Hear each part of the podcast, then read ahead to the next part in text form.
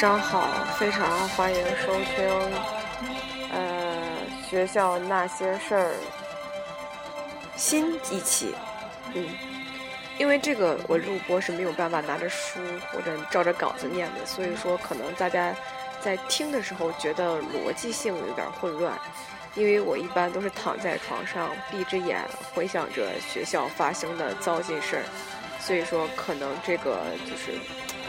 就聊到什么点，我会说一些我自己听了一遍，我发现就会有一些那叫什么，就是常用用词，你知道吗？比如说像呃，然后这个还有像这一类词汇，经常在一句话里面经常出现啊。大家请不要介意，这可能就是就是口语的一个用语习惯。毕竟这个东西是我靠回忆给大家录出来的。呃，一听这个音乐，我现在思路有点混乱，因为这首歌就是很仙儿的一首歌，我一直觉得。然后呢，其实还是主要因为今天我的经历实在是太仙儿了，先采用倒叙的方法给大家讲一下今天一天我精彩的经历啊。晚上的时候呢，我爸爸出去吃饭了，很晚的时候才回来。然后呢，我就想喝水，我知道我爸爸回来，他因为喝酒嘛，总是会自己倒水喝。我就想搭个顺风车，然后也让他顺便给我倒一杯。但是我妈已经睡着了，你知道吗？大家都知道，在自己的家里，一般当妈的都是老大。我们家也是这样，就是非常传统的中国现实社会里。就是我发现这个家庭教育真的非常重要。然后在我妈的培养下，往大了说，那叫感恩，那叫尊重；往小的说，就是我妈把我培养的特别好。就是对他，我绝对是把他放在像神坛一样的位置。我妈就是我的女神，神性比较重一点，就是。然后我妈只要睡觉了，没有人能影响她休息。可能大家说了，那你现在在录音，是不是会影响你妈休息啊？你说的心口不一哦。其实并不是，我们每个人有单独的卧室，隔音效果还是有的。而且我跟我妈的卧室之间隔的一个客厅，所以说还是不错的。因此说，我能在晚上这么肆无忌惮的录音、瞎逼逼。我们来说一下，晚上我爸回家，大家知道，喝多酒的人，他的思维能力怎么来说呢？有一定欠缺，毕竟酒精麻痹了他的大脑还有肝脏。然后呢，他回来的时候，呃，虽然上下楼啊、开门的声音比较注意，但他不知道我要喝水这个不同于以往情节的一个插曲。所以说我当时很小声的时候在卧室叫他，我想我卧室开着灯，我爸应该能听见我在叫他，我就说，爸，爸，爸，就是这个音量。然后呢，我爸就惊了。然后我爸说在哪儿？我说爸，我在想我卧室开着灯，肯定在卧室啊，为什么他要在客厅很大声的问在哪儿？然后我说卧室，卧室。然后，我爸说：“你知道吗？你要把我吓死了。”我说：“这有什么可害怕的呢？我就是想让你进在我的卧室给我倒杯水而已。”然后我爸说：“我刚才推门进来，回家之后进到门口，准备下来给自己接一壶水，结果我就听见黑暗之中有人喊我，喊爸爸。然后我在想，你在哪儿呢？你在哪儿呢？怎么四周都出现了你的声音？我在想。”酒精真是个害人的东西，怎么能让我的父亲产生了幻听呢？难道他看过电影《Lucy》了？就是 I'm everywhere，他觉得 everywhere 都有我的声音，觉得特别诡异，大晚上的，然后他就很害怕，因为我爸胆子特别小，然后他就说，我当时问在哪儿在哪儿的时候，你怎么不敢说你在哪呢？我说我说了，我在卧室，卧室开灯了呀。他说那我以为你在厕所呢。我说厕所都没有人，关着灯，怎么可能在厕所呢？然后我爸说：“那你别吓我。”我说：“我没有吓你啊，我这是，我这害怕把我妈叫醒。”然后我爸在审问我的时候，声音还特别大，我真害怕他把我妈叫醒，然后我妈把我们俩人都吵一顿。然后可能有的听众可能就会问了，说：“啊，你一个大大姑娘，哎呀，算大姑娘了，还你一个就是成年人，为什么还让你爸给你倒水呢？就是感觉是不是太知道享受了？”然后我们继续用倒吸的方法往回倒。其实今天下午我没有上，我没有去上班。哦，有些同学说：“哦，你为人师表，怎么不去上班呀？”真是的，加上你刚才让你爸倒水，这是罪加一等。然后我再继续说啊，我不但没有上班，我还睡了一下午觉。原因就是在于本姑娘的脚崴了。我跟大家说一下，大家应该凡是上过学都经历过，真的经历过中午放学这个事情。我记得在我的高中的时候，因为是强制住校，而且我本人呢，反正有一些洁癖吧，不是很严重，就是一些反正也就是说轻了的叫讲究卫生。然后一般都是自备饭盒，然后吃饭。我不太喜欢用一次性餐具嘛，所以说高中的时候，我为了吃饭，而且为了吃上饭，为了能够及时的吃上饭，然后呢就把饭盒有时候带到班里面，就是挂在那个课桌的旁边，专门贴了个挂钩。然后一到中午放学铃声打响的时候，飞一般的冲向食堂。我不知道为什么，我体育成绩其实非常差。但不知道为什么，当听见下课铃声以及远方食堂的召唤的时候，我就能跑得飞快。我基本上是窗口第一个递饭盒的人，就是没有人，我是不需要排队的，no，不需要，因为 I'm number one，you know，就是这种感觉，你知道吧？然后今天中午我又是第五节课，然后就是也就是挨到了学生们特别饿，然后急着出去外面吃饭的时间。当下课铃打响的刹那，全班都沸腾了，每个人都在商议着今天中午吃什么的问题。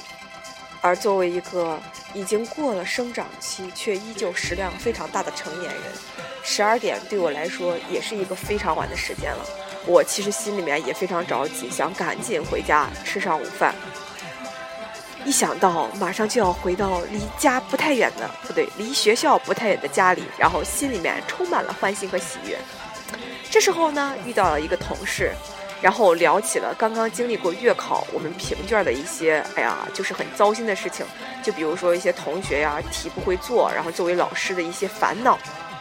聊天的时候，大家知道最容易分神了，而且还是空腹聊天。空腹聊天的时候，其实大脑是处于短路状态的。我们来看一下，今天中午我面对了一个场景：全校学生都在往楼下走，我也像作为一个人流当中的一颗沙粒一样往下走。然后旁边呢，还有一个穿着红色大衣的女老师在跟我聊天。然后我肚子还是饿着的，于是，在下楼梯的过程中，太激动了嘛，就步子跨的有点大。大家知道，在这种人潮涌动的时候，切记千万不要跨太大的步子，因为你根本不知道你其实还没有到平台，还没有踩实。结果我就跨过了三节台阶，一下落在了呃楼与楼之间的那个平台交界处，也就是说踩空了。只听见哗啦一声，你明显能听到，就是在崴脚的时候，我感觉我自己明显听到了自己脚踝软组织挫伤的声音，就是。咔嚓！哎，不是那个骨折的感觉，就是那种咔嚓。算了，我形容不出来当时那个声音，就是挫伤，懂的，挫伤。当时我脚一软，右脚一软，然后我是一个特别特别好面子的人，而且我一直标榜自己是女汉子，所以说不知道为什么我总是在一些很奇怪的点上佯装坚强。而且我觉得在这样人潮涌动的时刻，绝对不能丢脸。如果说我那时候跪下去。或者说面朝地，我觉得自己今后不用在这个学校当老师了，觉得自己可以辞职走人了，太丢人了，实在是。然后于是我强装坚强，扶着墙，其实那时候疼的我一句话都说不出来，真的，一句话都说不出来。然后内心有一块皮草泥马在奔过。这时候那个女老师也惊住了，赶快问我说：“哎，你没事吧？你没事吧？严重吗？”我当时。眼泪都快顺着两颊流了下来，但是我忍住了。我想不能哭，你已经是个成年人了。这时候有一个学生，然后就是路过了，估计是呃这个旁边这个老师教的学生，然后非常有眼色的扶起了我，然后把我从三楼往二楼搀扶。我的办公室在二楼，所以说我决定先去办公室拿一下东西才能回家。然后我把一些教学用具放在办公室之后。我们班学生正好看到我了，就两个女孩嘛，就走的比较晚，可能可能去买饭了，赶忙来练，问我说：“老师你没事吧？你怎么怎么这样子？怎么有人搀着你下来了？我说那个崴着脚了。那那那你，那那你怎么办呀？你怎么回家呀？我说，呃，先让我休息一下吧，等会儿看能我家里人能来接我不能。那多麻烦呀，老师，要不然我送你回去吧，我骑电动车。然后我中午不回家，我这儿有钥匙，或者你骑我电动车回去，下午再帮我骑回来。然后我说，呃，我估计我现在这个样子骑车回去也是有困难的。就是我本我就是其实我也不想麻烦学生，因为呃毕竟孩子们刚上完课也是非常辛苦的。然后我就说你们就吃饭吧，你不用管我，我自己休休息一下，我给我家里人打电话让他们来接我就行。然后学生们就是非常担心的看了我一眼之后就就是也很不放心的走了。然后我自己在办公室感受了一下，我忘了这个。呃，缺乏还是缺乏这个关于受伤的常识。其实这个脚刚开始崴着的时候，立马要需要用冰敷嘛，就是害怕它肿起来。然后当时就是因为缓了一会儿，感觉好像没那么疼了。然后我爸就是资深体育老师，他就说，其实是因为那个当时崴脚已经麻木了，疼的麻木了，所以说感觉不了太疼了。啊，现在那个木的感觉已经过去了，所以说我现在感觉脚就是不能改变姿势，一改变姿势就特别疼。然后继续说，当时我一瘸一拐，我想怎么回家呢？这个问题。然后下了楼，下了楼我还想坐公交车回家吧，要不然。结果我都快走到门口了，我们班那个女孩追上来了，然后她说：“老师，我送你走吧，你别一个人走了，我感觉不是很安全。我电动车就在门口，我去给你骑过来。”然后。哎呀，当时我的内心哦温暖，我跟你说，感觉这真的是特别的温暖，就是感觉哎呀，教你们两年果然没白教，我跟你说吧，老师找你们谈话果然没白谈话，老师对你们的用心果然没白用心啊，太感动了，忍不住两行老泪都要流出来了，然后说啊谢谢你谢谢你，然后内心的喜悦你知道吗？就是表情上虽然装出来很冷静，哎呀，毕竟嘛就是不能不能是有是我教师的身份，但是其实内心已经很喜悦了，非常感激这个学生。然后他就去开骑电动车，然后哎呀，但是 他怎么来说？大家知道我这个吨位，上一期我已经说了，我这个吨位，他的电动车是非常小而且非常迷你。我坐在那个座位上，我感觉那个座位只适合十岁以下未成年儿童的，因此说我坐的是非常难受。然后我说，呃，你的电动车太小了。然后他说，老师你不知道小电动车安全。呃，我心想，哦，安全哦。然后他就。飞一般的把我带上路了，当时我在想，我的 fuck，完全不安全，好不好？这你能不能骑慢一点？然后他一边骑还一边表扬的说：“哎，老师你放心，我骑车技术可棒了。”跟你说，那时候我们在桥上的时候，还跟我同咱们班那个某某同学还在玩漂移。我心想说，你骑个电动车为什么要骑出跑车的感觉呢？你能不能注意安全一些？然后就是呃，然后他减缓了速度嘛，减缓了速度，然后。其实我很想搂着他的腰，你知道吗？因为这电动车实在太小了，不太好把握平衡。然后当我一摸摸上他腰的时候，我说：“你该减肥了，都是肉呀，好好玩呀，就是那种可软可软的肉肉，你知道吗？”哎呀，我终于知道当时我上高中的时候，我们寝室的人喜欢捏我肚子的原因了，实在太舒服了啊！不灵不灵，不是不灵不灵，是不噜不噜不噜，好软的啊！就是我就说啊，你减肥吧，你看你这肉肉啊多多。然后他说啊，老师，我就发现我一胖起来之后特别魁梧。我说那第。的确啊，因为我们北方的女女女孩子，就是一胖起来，那就不是胖了，那就是魁梧，就是是人家南方女孩子的两倍。所以说我们一定要减肥，而且像你脸这么大，然后如果不减肥的话，就看起来特别壮硕。然后他说，我也是觉得这样觉得，哎，这是我的好学生，嗯，就是明显这个抗打击能力变强了。就像我们这些胖子，内心善良的胖子。对于人家说我胖这个话题，就是百毒不侵。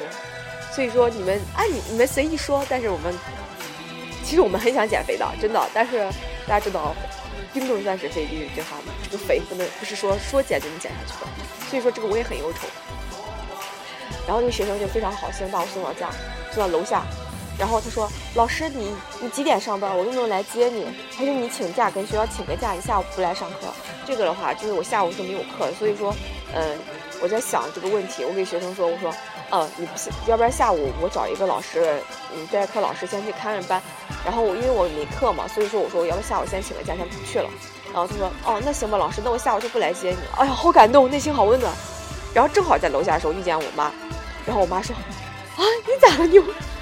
然后我说，啊，我们这儿，哎，我妈一直就给我叫妞妞嘛。我妈说，你怎么了妞？然后我说，哦，崴着脚了，真的是亲妈。上来第一句话不是关心我，而是问而是说了一句：“你怎么那么笨呢？”啊，这就是我家庭里面的。每个人先看到我受伤的样子，都是说我很笨呀，然后怎么这么不小心呀，什么运动神经太差呀。然后就是我妈就是说我我一看我妈来了，我就给学生说：“我说你回去吧，你说不用送我上楼了。我妈来了啊，对，那行吧，那我先走了，老师，那阿姨再见。”非常有礼貌跟我妈打招呼，然后走了，骑车走。然后我妈，我妈扶着我上楼。上楼的过程中，大家知道那个家属区的那个楼道是非常窄的。我跟我妈，大家知道，有时候胖是会遗传的，所以说你也可以想象到，我妈也不是一个非常娇小的人，一米七的个子，一百四十斤，大家可以自行联想一下，就是我们两个人是完全没有办法并列的走在那个呃，就是就是就是那个楼梯间，你知道吗？就没有办法并列，然后只能一前一后的走着，我妈只能像推一袋。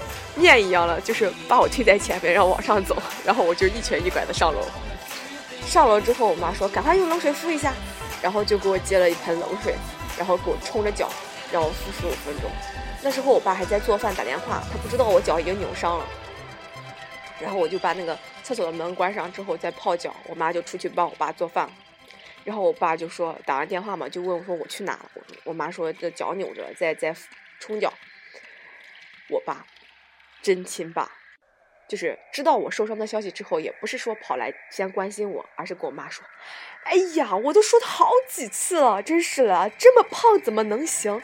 从来不说锻炼身体，运动神经实在太差了，真是的，所以说才这么笨，从楼顶上滑下去了。你懂不？当时我冲着脚，内心本来被温暖起来那颗内心，又瞬间凉了下去。但我知道，有时候跟我爸这种人是没办法进行很好的交流的。”心好累，真的心好累，都已经在承受肉体的伤痛了，却还被家里人这样子，就是说还要承受心灵的创伤。喂喂，我已经无法言喻我当时内心的感觉了。然后我泡了脚不是，然后就是说那时候跟我的这个同事们啊什么也得在吐苦水的，然后也在想办法请假嘛，跟领导请假。然后我爸做好饭说出来吧，吃饭，就感觉我已经是个正常人了，可以。就是那样大步流星的走出厕所，然后就去吃饭，然后还有很无奈的把脚从那个凉水盆里面抽出来，然后呢一瘸一拐的坐到那里吃饭，然后就就你知道吗？就吃饭的过程中，我爸还不停的教训我说太笨呀，运动神经太不好呀，都应该锻炼呀，要不是因为不经常锻炼，所以我在想，我昨天刚跑了一个小时的步，然后做了就是呃六十个那个就举哑铃嘛，举了六十个哑铃，然后。我晚上十点运动完才回家，我真不知道所谓的缺乏运动，而且我天天都要跑步的，缺乏运动到底是什么概念？然后其实当时我真的很想反驳我的父亲，但是我一想，哎，算了吧，不跟自己家的老子讨论那么多问题了。再惹他生气之后，本来我就是一个很受伤的状态，之后再是浪费口舌跟他解释那么多，哎，大家知道，其实沉默才是最好的应对方法，有时候不应该说太多话，反而容易言多必失。所以说，我估计伤筋动骨一百天，我接下来了。本来我就胖，我还好不容易坚持了跑了一个多月的步，我还对自己的未来，我还准备六个月瘦成闪电呢。然后接下来又一百天伤筋动骨一百天，我估计又要有三个月不能跑步了，或者至少一个月不能跑步了。哎，我现在一想，我现在心好累啊，真是的。大家知道，这个运动一旦间歇了之后，你很难再，就是以后再调整的话，其实很难再有一个很正就很好的一个状态。所以我现在觉得。还是那句话，心好累。作为一个老师，太不容易了。这就是工伤，知道吗？工伤，是莫名其妙的工伤。然后我现在都不敢想象，明天我做的，就是我现在这个节目都要分成两期录。今天录一部分的话，明天还要录一部分。就是我明天我再给大家继续录一下我敲着腿上课的一些感觉。哎，现在不想再说什么，睡觉了。明天我们来继续讨论一下。上课的感觉。另外，我说一下，之前我不给大家讲了一期我与丁同学的恩怨情仇吗？结果就在我上周检查，就是我监考月考吧，我们学校月考，我监考过程中，丁同学因为手机作弊被我罚回家，就是出就是根据校规嘛，回家禁闭不是禁闭，回家反省一星期。哎，我跟大家说一下，因为正好他作弊的那一天就是四月一号愚人节，哎呀，你知道吗？真的是太赶巧了。然后。我们学校之前强调过了，凡是手机作弊的话，回家反省一个月。但是班主任一般为了就是说让学生的课业成绩不落那么多，就私自处理一下，就一般一星期就可以了，让学生写个检查。手机的话，等到期末的时候，或者说高三毕业的时候再还给他们。然后当时我就很生气嘛，因为我之前刚说过丁同学，就是关于课堂上纪律问题，然后或者说考试的时候那个一直很睡觉的一个状态。然后结果丁同学就因为手机作弊，所以说我就当时去办公室，我说你来办公室找我说，说老师能不能不让我停课？我说不可能，至少回家一个月，按照校规来走。我之前考试前是不是已经说过了？而且你们都已经签过那个诚信考试的那个，呃，大家知道那个呃保证书。我说这些自己写下去的字儿都是白搭了吗？然后丁同学说啊，那那可是当时你一说让我调整好考试状态。我就内心顿时感觉一阵自由，我就当时想，你是不是让我就是说，就是放轻松、放心抄？然后所以说我就把手机拿出来了。这里面插播一句，其实我觉得现在学生为什么作弊总是被逮，原是因为科技的进步。为什么这么说呢？是因为我们现在用的手机都是什么呢？一起来齐声说一下，都是触摸屏。对的，非常好，没有错。触摸屏有一个很重要的问题就是。你如果不看屏幕，是完全不知道自己已经按了什么键。回想一下当年诺基亚的时代，那时候是按键机，我们是可以抠键盘的，而且是九宫格键盘，非常清楚自己会按出什么字母。尤其是比如这个键盘敲几下，我就知道它出来了什么字母。只要你经常使用手机，你就会明白你自己敲了，就是会盲打，你知道吗？而且它为了让你就是能够成功的盲打，它会有在两个按键，比如说是。呃，然后看的是 A B C D，啊 D 和那个 F 键上会给你，就是等于是第四个键和第六个键之间，就中间的两排键会有两个小按钮，就是让你方便触摸嘛，跟键盘上的那个按钮是一个效效果，就凸起来一小块。结果现在科技进步，大家都用手触摸屏，尤其是学生，他用手机还非常好，就是触摸屏嘛。他看不清自己发什么，而且现在触摸屏还有个很大问题，大家一起来说，就是什么？屏幕大非常好，屏幕大代表一个机身大，非常显眼。你就算放在校服口袋里，但是由于机身太大，特别容易露出来。所以说，许多学生之所以被抓，就是因为手机太大了，而且穿搭的时候不好看。所以说，必须要调亮亮度，然后呢，看手机屏幕，然后解锁呀，反正就是很啰嗦一套程序。哎，反正我把丁同学手机收了，把他叫在办公室，然后我说：“知道错了吗？”他说：“知道了。”老师，你能不能不停课？我说：“那不行，一个月。”然后，一个月呀，老师，一个月你要回家，你舍得吗？我说：“舍得呀。”然后他就很恼，很懊恼。他说：“老师，我不是故意，能不能不要那个，不要停课？手机我可以给你，收了，反正我还有手机。然后，但是你能不能不停课？”丁东西的情商就在于此，老师收了他的手机，他竟然告诉我说他还有手机，哎，我已经无话可说了。然后我就说，哎呀，反正我是一个什么吧，我是一个石头剪刀布忠实爱好者，就是猜拳忠实爱好者。然后我就说，那行呀，那我们来猜拳吧。我说我在学校经常会拿这种行为去决定你们的就是命运。如果你赢了我，我就是回家罚你一星期。如果你输了，那你就要回家一个月。其实，在这里给大家透露一下，我不是之前给大家讲了吗？我建了个家长群，我跟丁同学的父亲已经沟通过了，就是拍了那个手机的照片，然后我也给他说了，就是只回家，就只让他回家反省一星期就行了，而且让他回来的时候交个检查。然后呢，但是这个事情我是没有跟丁同学说的，丁同学就要给我猜拳了。哎呀，我内心期可激动，我在想说，上天究竟做出了什么样的决定？究竟是丁同学最后要接受回家一个月的决定，还是赢了我回家一星期？其实我是没有任何心理负担的，因为不管结果如何，他只回家一星期就可以了。因此说，哎呀，就是好放松呀，就好期待呀，不知道最后命运是什么结果。我们刚开始玩三局两胜，丁同学直接头两局就完全输给我了。然后丁同学就很生气说：“老师能不能再玩一局五局三胜？”我说：“好呀，好呀，可以给你一个。”哎呀，这里面就体现了我的宽宏大量，就是让他感觉好像我是一个特别不斤斤计较的人。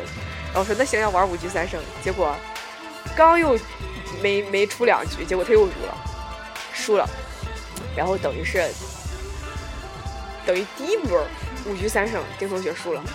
然后我说：“那你回家一个月吧。”然后。丁同学就非常生气说：“真的要回家一个月吗，老师？”我说：“啊，一个月。”然后他说：“ 那我现……我说你走吧，我已经跟你爸说了。”然后我说：“嗯，那我走了，老师别想我。”我说：“不会想你，赶快走，赶快走，赶快走，烦死你。”然后他出了走到门口的时候，哎呀，你知道我的内心恶作剧的想法，毕竟愚人节也好开心。然后我就说：“丁同学，你要不要再来一局？我再给你一次机会，三局两胜。你要能赢的话，还是一星期。” 他可激动了，你知道吗？就是那个小脸本来很垂头丧气，突然又出现了那种胜利的光辉，你知道吗？然后就是这一局的时候，他就非常珍惜这个这个这个机会，然后就赢了嘛，然后可兴奋了。然后啊，但是老师我就不是一个怎么来说呢？不能看着别人赢我，就是挺小心眼的一个人。我就说，哈 哈哈，其实我在耍你，真的。哦 本来我就就要决定回家罚你一个星期的问题，然后其实并没有一个月这一说。然后丁同学就是那种一句话都说不出来，然后目瞪口呆的离开了。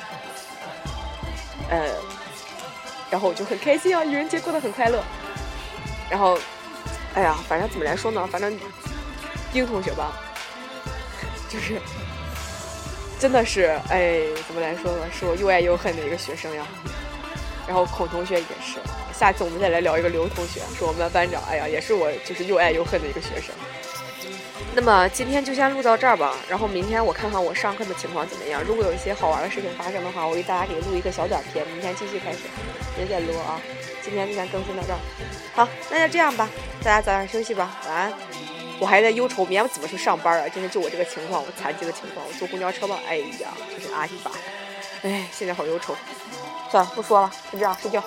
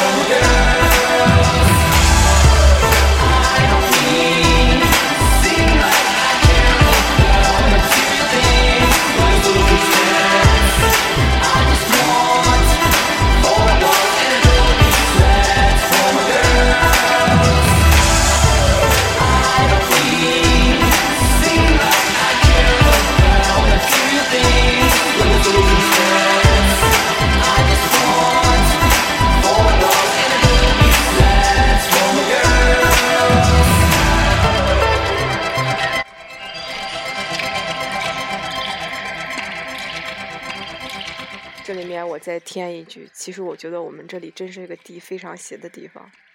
今天中午就是上午上课的时候，我刚说过，学生们说你们的眼神真不好，考试的时候都不审题。然后今天我就果断了，没看清台阶，然后被摔下来崴了脚。然后早读的时候，我还吵同学们说说啊，你们自己生个病、感个冒、发个烧，你就可以随随便便的请假。你知道老师我多辛苦吗？我就连生病我都要算日子。你说我教你们两年语文，我什么时候生过病啊？除了有一次你们就是期末考完试了，都已经离校了，老师回学校开教务会的时候，那次发高烧请假没有来开会。还有什么时候？你说？然后结果今天就崴了脚请假，分分钟打脸呀！所以说千万不要把话说的太满。我跟你说吧，简直就是对自我的一种挑战。